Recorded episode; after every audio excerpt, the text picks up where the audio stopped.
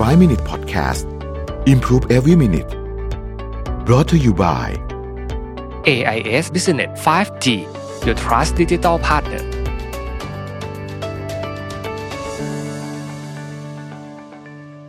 สวัสดีครับ 5 minutes 99 problems นะครับ วันนี้คำถามคือว่าทำงานหนักจนไม่มีเวลาพัฒนาตัวเองทำการจัดการเวลายังไงดีนะครับ ขออนุญาตแบ่งเป็น 2คำตอบก่อนแล้วกันคำตอบที่ 1 ก็คือว่าบางทีบางช่วงเนี่ยงานมันหนักจริงๆนะครับคืองานมันหนักจริง ๆ จัดการเวลายังไงเนี่ยมันก็เอาไม่อยู่ ผมก็เคยมีช่วงเวลาแบบนั้น เพราะฉะนั้นการพัฒนาตัวเองในช่วงนั้นในความหมายของคำว่าพัฒนาตัวเองคือการไปเรียนเรื่องใหม่ๆ การอ่านหนังสือเนี่ยก็เราคิดว่าเราควรจะอนุญาตให้ตัวเองยังไม่ต้องทำแล้วกัน เพราะว่างานมันหนักจริงๆนะครับงานมันหนักจริง ๆ ในเวลาที่งานหนักจริง ๆเนี่ย อันนี้ส่วนตัวนะครับ แทนที่จะ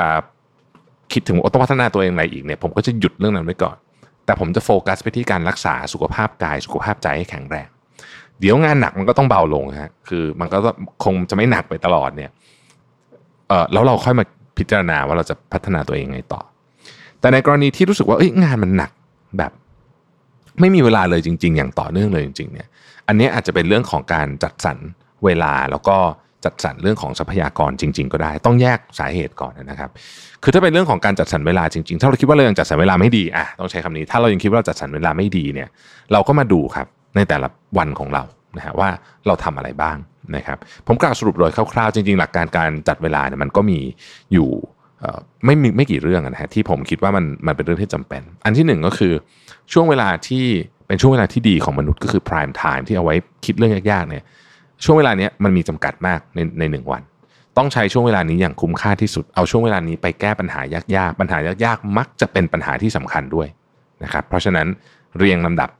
ของงานให้ถูกต้อง อันนี้คือเรื่องที่ผมคิดว่าต้องทำเป็นระดับที่1นนะครับ อันที่2เนี่ยนะฮะเราต้องรู้ว่างานอะไรนะครับ สร้าง Impact เยอะสร้าง Impact น้อยกับชีวิตเรา งานบางอย่างเนี่ยทำจำนวนชั่วโมงเท่ากัน แต่มันส่งผลต่อชีวิตเราเนี่ยเยอะมากๆนะครับ ถ้าเป็นลักษณะแบบนี้เนี่ยต้องเลือกทำงานที่มัน Impact กับชีวิตเราก่อนนะครับพวกนี้ก็คือถ้าเกิดพูดถึงเรื่องของ priority matrix นะฮะมันจะมีงานสำคัญที่ด่วนงานสำคัญที่ไม่ด่วนกับงานไม่สำคัญแต่ด่วนเนี่ยระวังไอ้งานไม่สำคัญแต่ด่วนเนี่ยจะมากินเวลาเราหมดนะครับเพราะฉะนั้นต้องเรียงแล้วก็ต้องใจแข็งๆให้ได้ ว่าจะต้องทำงานที่มันสำคัญให้เรียบร้อยซะก่อนนะครับ อันนี้ก็เป็นการจัดการเวลานะครับ อันที่3คือว่าถ้าเกิดว่าเรามีงานอะไรที่เราสามารถให้คนอื่นทำได้นะฮะลักษณะของงานประเภทนี้ก็คือว่าเราทำเนี่ยเรามักจะใช้ทรัพยากรอย่างใดอย่างหนึ่ง มากมากกว่าให้คนอื่นทำพูดง่ายๆก็คือคนอื่นทำได้ดีเร็วถูกกว่าเรานั่นเอง ถ้าเป็นลักษณะแบบนี้เนี่ยควรให้คนอื่นทำ นะฮะแล้วก็ไปพูดอาจจะพูดกับนายก็ได้บอกว่าเออเนี่ย เราควรจะเอาเวลาของเราเนี่ยมาทำอย่างอื่นมากกว่า เพราะว่ามันจะสร้างคุณค่าให้กับองค์กรมากกว่าสมมตินะครับ หรือถ้าเราเป็นเจ้าของกิจการเองเนี่ย เราก็ต้องคิดว่าโอเค เราอาจจะต้องยอมจ่ายเงิน เพื่อจะจ้างคนมาทำแต่เวลาเราที่เหลือเนี่ย มันจะสามารถเอาไปทำอย่างอื่นได้มากขึ้นนะครับ โดยปกติในเนื้องานเนื้องานหนึ่งเนี่ยชิ้นงานชิ้นงานหนึ่งเนี่ยนะครับ มันสามารถที่จะแบ่งให้กับคนอื่นทำได้ เยอะแล้วก็บางทีเราไม่ได้คิดถึง ผมขออนุญาตยกตัวอย่างนะฮะมันจะมีอยู่ช่วงหนึ่งของชีวิตเนี่ยที่ผมจะต้องพรีเซนต์งานบ่อยมากนะฮะ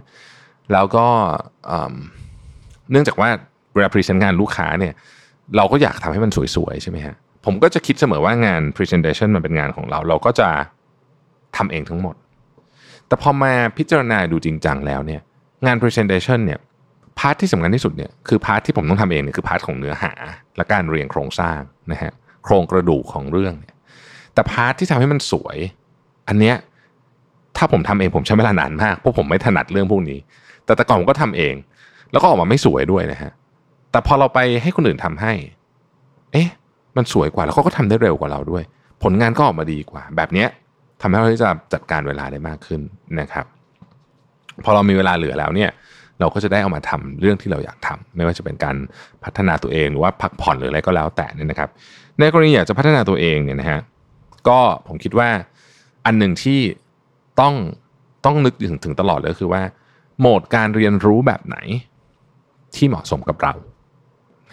เพราะแต่ละคนเนี่ยมีมีวิธีการเรียนที่ไม่เหมือนกัน ดังนั้นเนี่ยเราต้องคิดก่อนว่าวิธีการเรียนเราเป็นแบบไหนนะครับบางคนชอบอ่านบางคนชอบฟังแล้วแต่ อันที่สองคือว่าเราจะเรียนเรื่องนี้ไปทำไม ยุคนี้เนี่ยเราถูกส่งอีเมลเห็นแอดอยู่ใน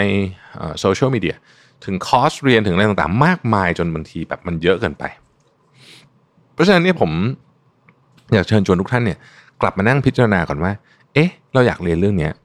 เราจะเรียนไปทำไมนะตอบคำถามตัวเองให้ได้ว่า มันจะส่งผลต่อเป้าหมาย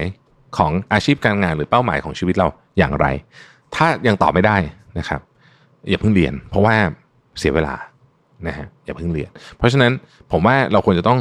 คิดเรื่องทั้ง 2 ประเด็นนี้ให้ดีนะครับจัดเวลาให้ได้นะครับแล้วก็คิดจริง ๆ ว่าอยากเรียนเรื่องอะไรด้วยวิธีแบบไหนนะครับ ขอบคุณที่ติดตาม 5 minutes ครับ สวัสดีครับ 5 Minute Podcast Improve Every Minute Presented by AIS Business 5G